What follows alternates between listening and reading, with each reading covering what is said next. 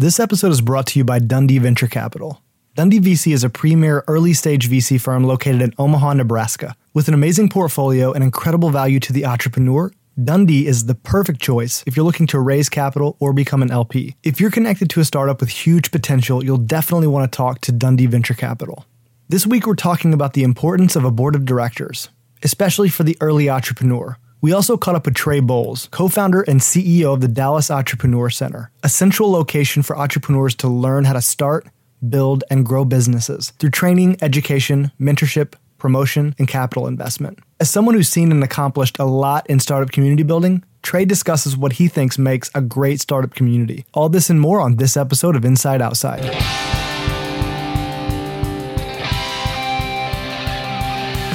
Running a startup is hard. Running one outside the valley is even harder. Inside Outside is a podcast for inside access to startups outside the valley. Each week, we'll bring you real insights, raw stories, and tactical advice from founders and startup teams around the country. Let's get started.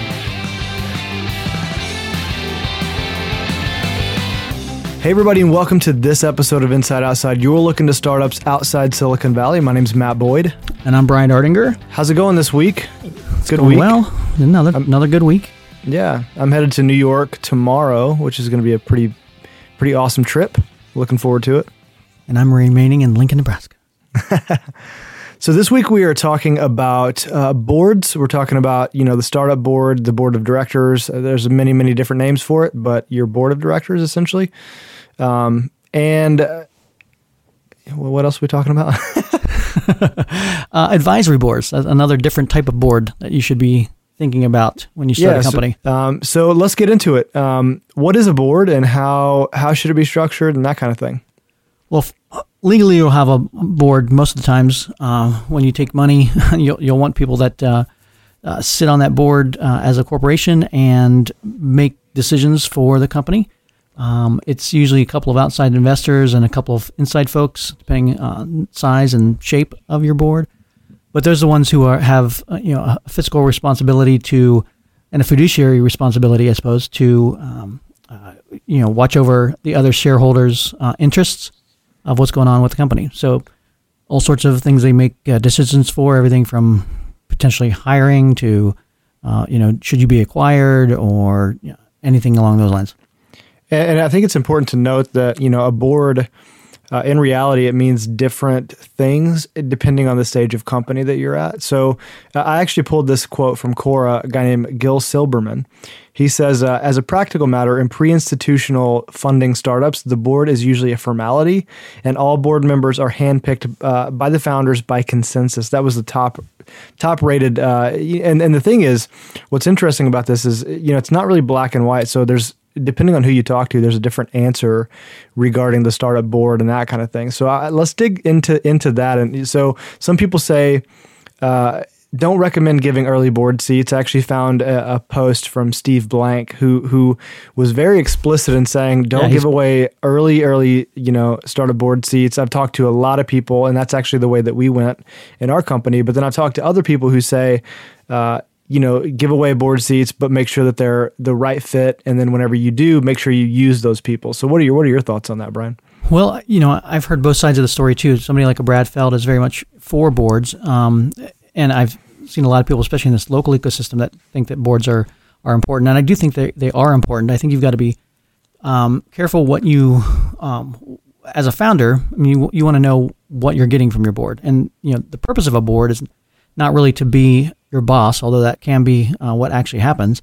The, the purpose of the board is really to help you as the founder kind of navigate and have a sounding board for decisions that you have to make. So I found a lot of uh, instances where if you don't have a board early, um, you can be lost in the wilderness, especially for an early founder or, you know first time founder. Um, it's much better to have some people you know helping you along. But on the alternative, if you're if you pick the wrong board or have the the wrong people, um, wrong interest in mind, it can be a very easily for you to use, lose control of your company. Yeah, uh, absolutely. depending on where you're at in the in the process. So, um, quick Google search, I found several articles talking about you know various mistakes that people uh, make on their board. But I think that you know there's a few that that stand out in every single one of those, and I think that uh, you know obviously bringing on the wrong people. Um, you know, I, f- I found various things talking about bringing on independent directors who can be loyal to the company outside of the uh, outside of the the the management and that kind of thing. Uh, so obviously, if you bring on the wrong people, um, it's it's probably a fail from the get go. well, Um, sometimes you don't have a choice. I mean, f- as a founder, let's say you're going out and raising your your seed uh, or or Series A.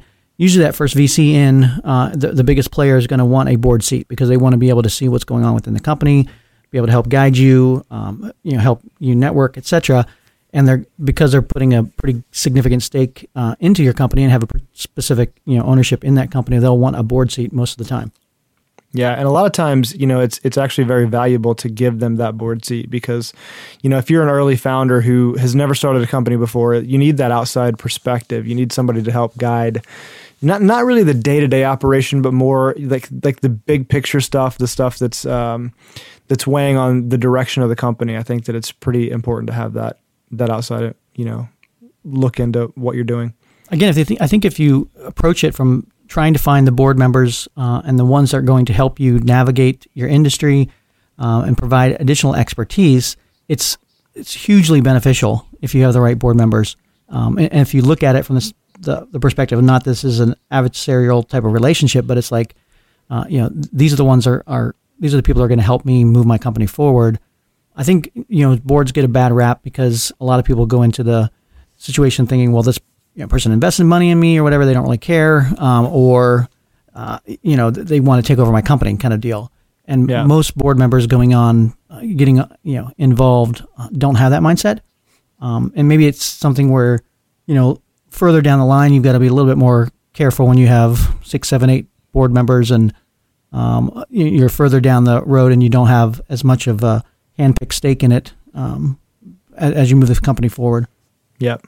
Yeah. One one of the other things that uh, I, I read was, you know, in, in regarding mistakes to avoid specifically, you know, a lot of people they bring on too many board members, e- especially in the early stage. I think that if you bring on too many, it's it's kind of you know too many cooks in the kitchen situation where you know you, ultimately um, you don't want you want to avoid too many voices in the in the guiding of your company. I think that that's that's pretty key. You want some people that, uh, and again, if you early on, you want some experts that can augment your skills and or um, kind of fill the gaps that you have. Um, Yeah, so you absolutely. know, finding that right board member who is you know well connected or you know can help you raise that next round or has you know a, a rolodex of networks to get you those first customers. Those are the people that you want to have and put on your board. Um, not your friends, not just um, you know people that know you or whatever. You really want to be strategic about it and find out you know what's that kind of dream team that I would have to have guiding me and and being my advice coach. Yeah, yeah. This episode is brought to you by Dundee Venture Capital. If you're an entrepreneur or looking to invest in startups, you'll definitely want to give Dundee Venture Capital a call. We caught up with founder of Dundee VC, Mark Hasebroock, to hear his thoughts on what makes a great founding team. I think one of the things that we always uh, look for in a, a founding team is is there a good sales co-founder and a good technical co-founder. Uh, that that balance is pretty rare, and boy, when you have the two of those, it's pretty dynamic. Uh, frequently, we'll see a technical co-founder, but not a sales co-founder, or vice versa. The other thing that we always like to to hear from a founder is uh, to, to see not only the passion, but understanding how big their market is. Uh, I think frequently we'll see a founder stumble a little bit in thinking they're solving a giant, gigantic problem, but it really is just a problem to them or their neighborhood. And so, really think through how big this market is and what your solution to a problem is. And now back to the show. And then, you know, the last one regarding uh, mistakes to avoid, just bringing on people who are a, a poor fit for the organization or the culture. If they don't, if they don't get what you're doing, if they don't understand what you're what you're building and how you're building it specifically, and, and they're just a bad fit, um, uh, yeah, I would I would vet them very very well regarding culture fit specifically. I think that that's that's extremely important. Yeah, you have to have the same vision because, you know, if you're if you're if you have a different vision with your board, it can be contentious pretty quickly. Um, and, there should be some conflict, you know, or some you know some challenging. I mean, the board's there to uh, again help guide the company through difficult times, and you should have folks on your board that challenge your assumptions and and make you think. um, but not necessarily adversarial from the get go. Yeah, I mean, one of the things that they, they said was, you know, as a founder, you should be open to the board disagreeing with you, and Yes. and, and again, not always, but um, you know, if if you are wrong, then that's that's uh, I think that that's okay, and and you should um, be open to the board challenging some of your assumptions. For for sure. Um, so let's talk about advisory boards. I think that you know, first of all, what is an advisory board? How does it differ from the the classic, you know, board of directors situation? Um, and why would you want an advisory board? So I think, I mean, I, I really like advisory boards for a couple different reasons. One, uh, again, so the, the traditional board um, is usually the, the ones that have the fiduciary responsibility for the shareholders, and they're the, the you know the, the actual officers that sit on the board, um, and you know there's legal uh, ramifications for them to have those board seats. And that advisory board is is just that. It's kind of a a group of folks that may or may not have any uh, um, you know actual um, ownership in your company, but they're folks that you can go to, um, and and you can have more than you know two or three or whatever. You can have a, a, a five, six, seven people on an advisory board, but these are the folks that you can kind of go to on a regular basis that have kind of agreed to volunteer to help uh, in times of need, whether it's you know answering a question, helping you navigate uh, a particular market, um, introducing you to folks, uh, and again shoring up the the um, holes that you may have in your own personal resume. Yeah, I mean, I think uh, from my perspective, I've got way more experience with the advisory board. I mean, um, we actually, so we kind of went the route of at Squiggle keeping the three founders on the board, and then uh, no nobody else outside of that on the board. Uh, but we did we did create an advisory board. We u- utilized some amazing amazing people who were way outside of our technical and uh, sales abilities and all that kind of stuff. So uh, you know, I- can tell from per- personal experience just having the ability to set down set down with these people and and pick their brain, you know. On a on a specific interval, uh, I, that that is just an incredible incredible resource. Whenever you're early early in a, in a company. and you probably only want to you know anything more than anything more than like 10 on an advisory board is probably too difficult to manage because again, you- Absolutely. you, don't want to have these folks uh, i mean they're gi- they are giving you time in that and you know sometimes you want to give them some compensation whether it's you know like i think the average is around you know 0.25% of your company or things along those lines um, is it, so you want to you know respect their time in that and you want to be you know deliberate about it so you know have an agenda you know know when you're you're going to call an advisory board meeting things along those lines Yeah, I, I think so. I mean, so one of the things that so Mike Mason, co-founder of Zap, said this on Quora about advisory boards. He said, first off, the advisory board is meant to fill holes that are inerrant within the founding team, which is what you said, Brian. I to- totally agree with that. Example: If you're building a solution that requires secure data encryption with limited knowledge on the subject within the founding team, you might want to look for. Uh, member of your advisory board to have experience with this. Advisors should be expected to lend three to four hours of their time per month which is uh, I think that's about right. I think that any any more than three to four hours, and you're talking a, a pretty heavy investment for these types of people. exactly and i think you want to look for you know different types of again uh, just like you would for your traditional board your advisory board you should have kind of a mix of folks you know industry expertise startup expertise uh, you know do they have other have they been on other advisory boards? So they have you know kind of seen and um, can give you insight into how other boards and other startups are run. Um, you know maybe a research or an academic person on on your board so they can give you some insight into trends or some things again depending on the industry that you're building out um, or sub, you know subject matter expertise. Um, you know how close they are to you um, both personally and, and like location wise like how easy is it for you to get on the phone or, or get that get a hold of that person's time. Um, you know obviously they have to have a willingness to work for the company. Um, no conflicts so you know they shouldn't you shouldn't have people on your advisory board or on your board that are invested in your competitor. Things along Right, those lines. Absolutely. um, but you know it's sometimes often overlooked or, or not really thought through. Uh, and then obviously chemistry. Um, and then you know i think the last thing that a lot of people put together advisory boards is kind of for the name value. Um, Yep. y- you know if you've got a, a star startup founder on your advisory board and they'll let you lend that name to you know giving you expertise in your marketplace and that that's a really great um, reason to give a person a quarter point of your company and uh, make them you know part of uh, that regular group of people that you talk to Yeah, totally. So so that brings up a point. So how how do advisors get paid? Um, typically in equity, right? Um, typically in equity, sometimes it's like just, I mean, sometimes it's just um, volunteer, and then you pay for their expenses or something along those lines. Um, typically, it's not like, like cash out, but uh, Yeah. you could put together options and things along those lines. Uh, but that's more for your traditional board, I suppose. Yeah, yeah. Uh, so, and the last question: How do you find good advisors? Uh, I think that, from my perspective, I think it's uh, leveraging your network, uh, making sure that you're you're constantly, you know, talking to people and getting to the best people through that. And then also, like I, I talk about this all the time, but cold emailing people always works as well. Yeah, I think you want to ha- develop a relationship with the person. I mean, typically, if you, um, you know, hey, I want Eric Ries on my board, eh, you know, he he's probably pretty busy, and unless he's got a specific reason to be on your board, uh, you're not going to get those types of high profile folks um, unless you start developing a relationship, and, and then maybe you can uh, you can bring them in. But So to to wrap up the conversation, uh, if we want to talk about anything, what's what's one takeaway that, that somebody could think about whenever they're thinking about starting a, either you know a, a kind of a board of directors or an advisory board?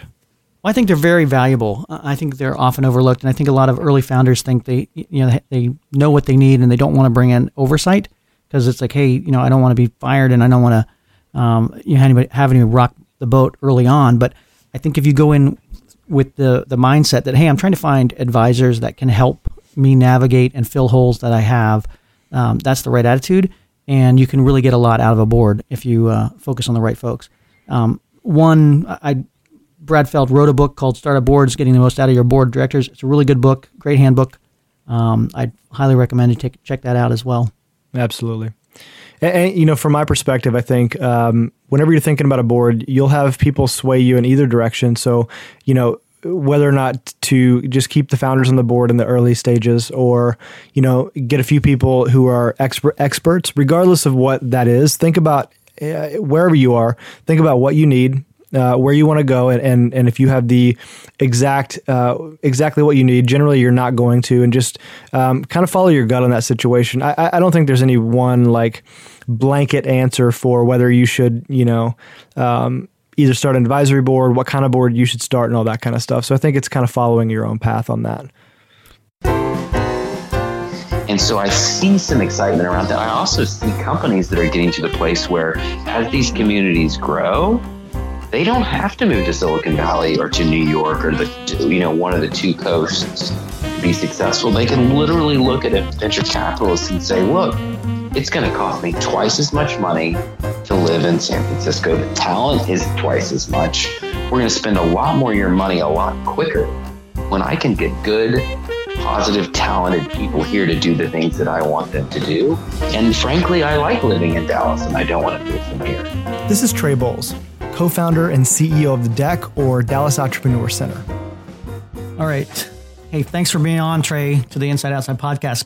First of all, could you introduce yourself and tell us a little bit about uh, about yourself? Yes, my name is Trey Bowles, and I am the CEO and co founder of the Dallas Entrepreneur Center uh, and the Dallas Innovation Alliance. I'm a serial entrepreneur, uh, got involved in uh, entrepreneurship in college. It took two or three businesses until I realized I actually was an entrepreneur, but ever since then, uh, there's been no turning back. And uh, my career has been a series of different um, companies, ideas, for profit, nonprofit, where I just found something I was passionate about and then went and figured out how to do it. And so I've I've had stints in media and technology, uh, pretty pretty extensive technology background. Most companies I've started or run had some technology component. Have done stuff in uh, the faith based space. Um, and in mainstream Hollywood technology, I've run music companies and uh, built companies, just built brands in all sorts of different elements, even to the point where one time I was building a technology company and decided uh, when I lived in New York that a great way to advertise that company would be to write reality television shows and did a couple of those for MTV. So uh, now I live in Dallas, Texas. And I help entrepreneurs start, grow, and build businesses. Uh, I am an adjunct professor and launched an entrepreneurship department at SMU in Dallas, launched a, another nonprofit with the mayor of Dallas to engage culturally diverse and civically minded young professionals in the city. And then about two mo- months ago, we launched a smart cities initiative at the White House to develop and launch in the West End area of downtown Dallas, which is where our headquarters are for the DEC. So, uh, staying busy for sure. so you're basically unqualified to talk to us. I'm unqualified for a job. I can tell you that much. well, I guess my next question is: Well, how did you get involved in in um, specifically startup community building? Well, so that's an interesting story. I, I was uh, after I sold my last company, I kind of decided that I was going to live in Dallas for the rest of my life. I had grown up here, moved away for about 13 years, and came back and just kind of said, you know what, my family's here, I have a house here. I'm just going to stay in Dallas. But if I am, I'm going to help make it a better city, and I'm going to help entrepreneurs. I'd always mentored entrepreneurs my whole career, just because I had a passion for that. Um, and after we launched the department at SMU, um, I was a part of the Startup America partnership that Steve Case had put together with the Kauffman Foundation and the White House. And I had the opportunity to go around and meet some of these amazing community builders from other other regions, and started to recognize some of the amazing, some of the wonderful things they were doing in the community to help build their community for entrepreneurs, and realized that looking at Texas, there wasn't anything like that in Texas, and specifically in Dallas. And so uh, we launched um, Startup Texas down here. And after that, we launched the Dallas Entrepreneur Center, or the DEC as we called it, uh, with the hope of really building a collaborative ecosystem where uh, we could aggregate the entrepreneurs in the community, help create this give first mentality here, and try to try to create an environment ecosystem where all sorts of different people were coming in and looking to find their role in that in that ecosystem. And and not just bringing in entrepreneurs and investors but also corporations and universities and media outlets and mentors and all the different stakeholders that make up an ecosystem. And and so I sort of caught the bug and uh, ever since then have been uh, for the last two and a half years building out uh, what we're doing at the DEC. Since launching two and a half years ago we've launched uh, three new locations uh, another location in our building called the Innovation Hub, uh, a location in Addison, which is about 15 minutes north, called the Addison Treehouse. And we're launching a third location in Denton, which is about 45 minutes north.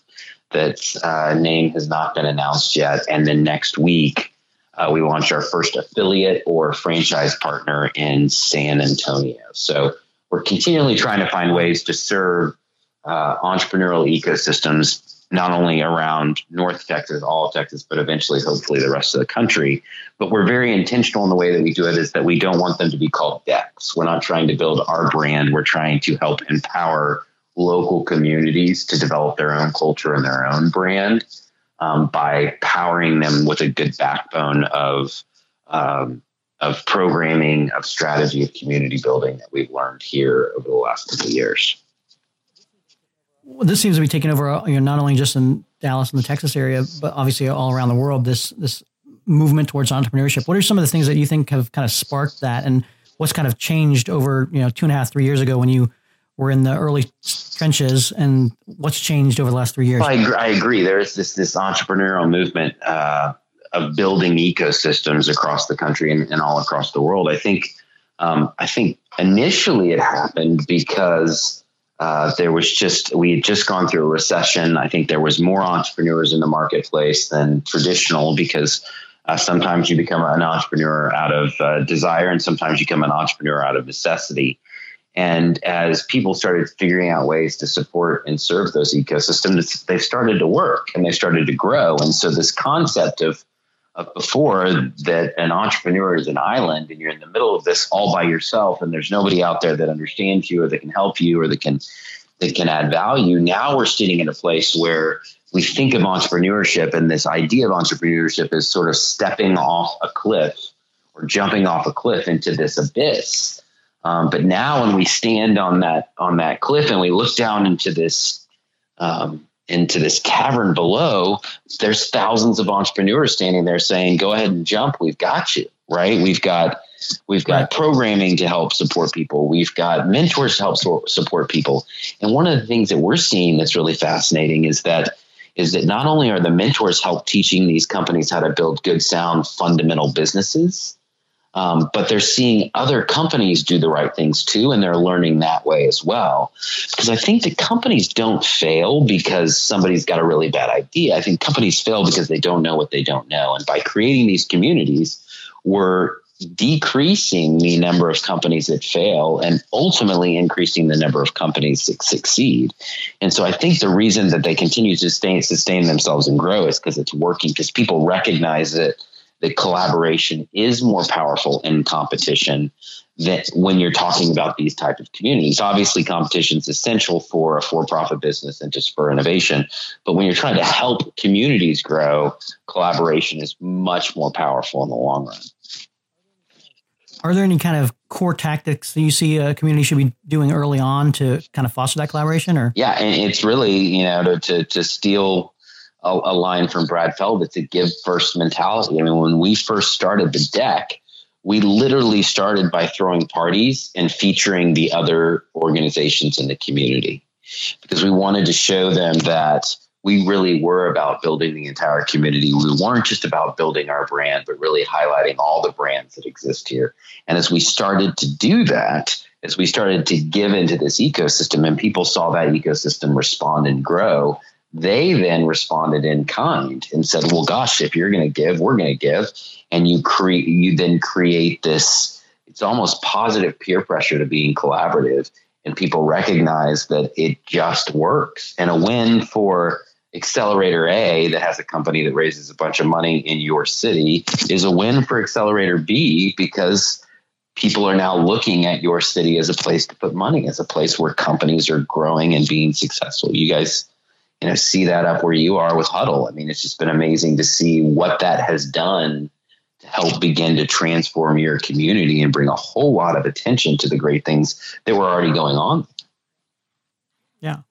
yeah what, what are some of the things that you're seeing as far as the core challenges and opportunities for founders trying to build outside the valley? I mean, obviously the valley is still thought of as the mecca and the place to go. What are you seeing as kind of the advantages and disadvantages from going that route? Well, so the disadvantages are are, are, are simply the matter of that just the the density of opportunity and the low barrier to entry there. Right. I mean, the reality is if you live in Silicon Valley and you walk in with the right business plan, somebody could give you $10 million. Um, now, I, I personally don't think that's extremely realistic, and I definitely don't think it's help it's helpful to an entrepreneur. The thing that I love about what's going on in the rest of the country is that um, investors exist in all these different areas, and and slowly but surely they're starting to invest their money in more early stage businesses, but they're still going to require some sort of traction, and that traction is usually connected to something like I don't know sales, revenue, and profitability things that you need to have as a company to exist and be sustainable anyway. And so I see some excitement around that. I also see companies that are getting to the place where as these communities grow, they don't have to move to Silicon Valley or to New York or the you know one of the two coasts to be successful. They can literally look at a venture capitalist and say, "Look, it's going to cost me twice as much money to live in San Francisco. The talent is twice as much we're going to spend a lot more of your money a lot quicker when I can get good, positive, talented people here to do the things that I want them to do. And frankly, I like living in Dallas and I don't want to move from here. This is a great place for me to be. And so I, I see that happening. Um, and I see more of a, of, of a response from the venture capitalists as well to say, okay, well, you know, you're right. If you if you've got a good business here and you've got something that's growing and and really we're no longer funding an idea, but we're coming alongside and helping scale something that you've already proven is working. Um, I think that creates a very realistic model for growth for all the people involved. And although you may not have the, the as many unicorns out here in the um, um, in the in the wide open plains but I don't think those unicorns are usually sustainable as well. You look at how many companies went public that still have no profits. Right. At some point, right. that implodes upon itself. At some point, a bubble is burst. But if your companies are building on something that is real and and, and sustainable and valuable, that's a super exciting thing for everybody in the community because that's where long term growth happens. And then we start to build communities where people don't leave, they stay, they exit, they put money back into the community, they invest their time back into the community, and it creates uh, a situation where you can live anywhere you want and build companies that are successful. You, you mentioned capital, and that's always one of those things that pops up when people ask, you know, what's missing in a community. what are some of the techniques or things that you've done to kind of help tell that story to get an angel investor um, gets involved and, betting on early stage seed companies and that uh, maybe in an area that they're not typically used to investing in? Yeah. So, you know, more than anything now, two and a half years into our three years into our ecosystem, I can point to companies that are actually working. I can point to companies mm-hmm. who are no longer just ideas. They're companies that are generating revenue, generating profits, have raised money. I mean, I can't tell you probably five times in the last two weeks, I've gotten a call from a West Coast or East Coast VC saying, Hey, I've heard about Dallas. We need to look at some stuff there. Or I've invested in a company in Dallas. What else is going on? And so I tend to be able to now um, inspire a, a, an angel investor to get involved because I now have companies that I can hand them that are investable. When I first started here, as in any community, everybody said the same thing. There's no capital going into startups. So I went out and said, well, I'm going to take the contrarian approach and I'm going to see if I can find 20 companies that I would invest in. And I couldn't. And so I said, well, let's quit. Let's quit, you know, pointing the finger at the at the capital sources until we can find better companies. Well, now I can see companies everywhere that should be getting funding. They're at a place where they've proven traction, they've proven growth, they've proven they're ready to go. And to this point, they're getting funding. It's not all coming from Dallas, it's not all coming from Texas, but it proves the idea that a, a fundable company will find funding. And, and that doesn't happen in every case or across the board, but I think that's really what's helped me more than anything else is now I can point to 20 examples um, as opposed to before saying, well, I think this company has opportunity. I think this company will go somewhere. I can say, here's the facts, here's the statistics, here's the data. So tell us a little bit about what's going on in Dallas. What's unique? What are some exciting new things in the startup world and in your backyard? Well, um, I mean, the last two and a half years, the growth has been so fantastic. It's it's hard to it's hard to think of everything, but but you know, a lot of things we've seen is the growth in the accelerator market here. We had two accelerators two years ago. We have 17 accelerators in Dallas now. Um, one of our most recent um, entrants to the market is a real estate technology accelerator called Motive, which has their pitch pitch day today on November 9th, 19th, and they've got a great group of companies that they've brought through. And so, seeing those types of accelerators um, come into the market and find you know, really early stage businesses and industries that Dallas is, is a top industry in anyway. Real estate is a huge industry here, healthcare, um, oil and gas. There's even a huge fashion tech community here that's really growing. I think we continue to see um, more and more co working spaces launching and the attraction of some of these larger co working spaces like WeWork and um, Uber, co-working, and, and industrial assemb- assembly, different ones like that. But that's happening here. We're seeing an influx of code academies moving here. We're seeing hmm. uh, the universities get more involved. And then, you know, as I mentioned before, about two months ago, we launched a smart cities initiative at the White House to really focus on bringing infrastructure technology and utilizing data create, to create efficiencies inside the city. I think the exciting thing about that is that's something that brings an international um, an international eye to Dallas to see the, the focus and contribution to innovation that we have. And once we can get that, you know, the eyes of the world looking at what we're doing here, we can slowly pull back the curtain to say, look, this is just one aspect of what is making this region so powerful. Let's look at what really is a 9,200 square mile region of entrepreneurs that are happening and all over the place, right? We do have we right. do have the dense community of entrepreneurs in one location that you find in a lot of these um, cities, but because we have such a large region, we have what I consider to be an um, advantage to have entrepreneurs in 17 counties and 27 cities across this great state in North Texas area, um, which is really positive for moving forward. We're seeing corporations come in and put money into companies and find ways to work with startups. Uh, you're seeing you're seeing city municipalities launching spaces like the DEC in their own cities in their own backyards. So um, we continue to see those types of things happening, and then over time we'll see more companies moving here. We'll see more capital coming into the region from people who don't live here. Um, and those are some of the things that we we see that really separate what, what what's going on here um, from what's going on in other cities. But the, the you know the other thing I'd say is I think it's great that this stuff is happening all across the country, and that somebody shouldn't have to move to Dallas, Texas, to find opportunity. And that's what things like um, Startup America Partnership, the Rise of the Rest, some of the other things that are going on out there create as real opportunities for other cities is empowering their entrepreneurs to accomplish and do and see goals and results that you know five years ago we weren't seeing out on the coasts. Well, that's it for this episode. Special thanks to Trey Bowles for joining us this week. Reach out to him on Twitter and let him know how much you enjoyed the interview. If you have a question for us on Twitter, you can also reach out at the IO Podcast. Also, if you have 30 seconds to spare, we would love for you to leave a review on our iTunes page. And while you're there, feel free to subscribe as well. Until next time, go build something big